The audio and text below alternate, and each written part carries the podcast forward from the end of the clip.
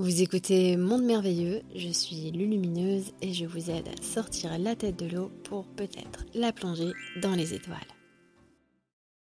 Les âmes naissent et meurent-elles? Si oui, comment?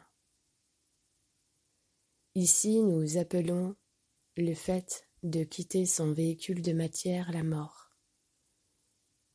Mais la mort est un changement d'état, une transition que l'âme choisit quand son véhicule de matière ne pourra pas explorer, exprimer davantage l'essence lumière qu'elle contient, dont elle est le filament.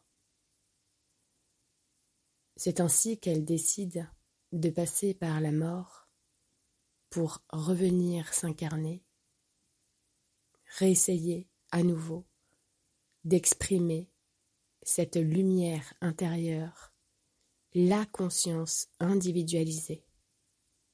Il n'y a donc pas de mort. Les âmes naissent de l'individualisation de la source. Mais ce que nous appelons naissance, là aussi, c'est simplement un changement d'état. Quand on est ici sur Terre, c'est simplement qu'on est venu dans la densité, prendre la forme. C'est ce que nous appelons naissance. Prenons par exemple un petit courant d'eau.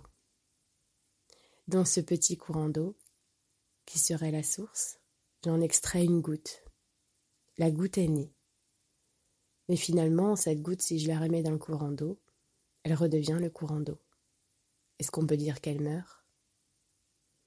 La naissance et la mort, ce sont nos propres perceptions ici, dans un monde de matière, car la matière est périssable quand elle vibre à une certaine fréquence, ce qui nous donne cette illusion de naissance et de mort, cette illusion qui continue pendant les cycles d'incarnation jusqu'à ce que l'être suprême soit libéré de son pèlerinage terrestre pour fusionner en la lumière la source divine individualiser l'essence même de son être.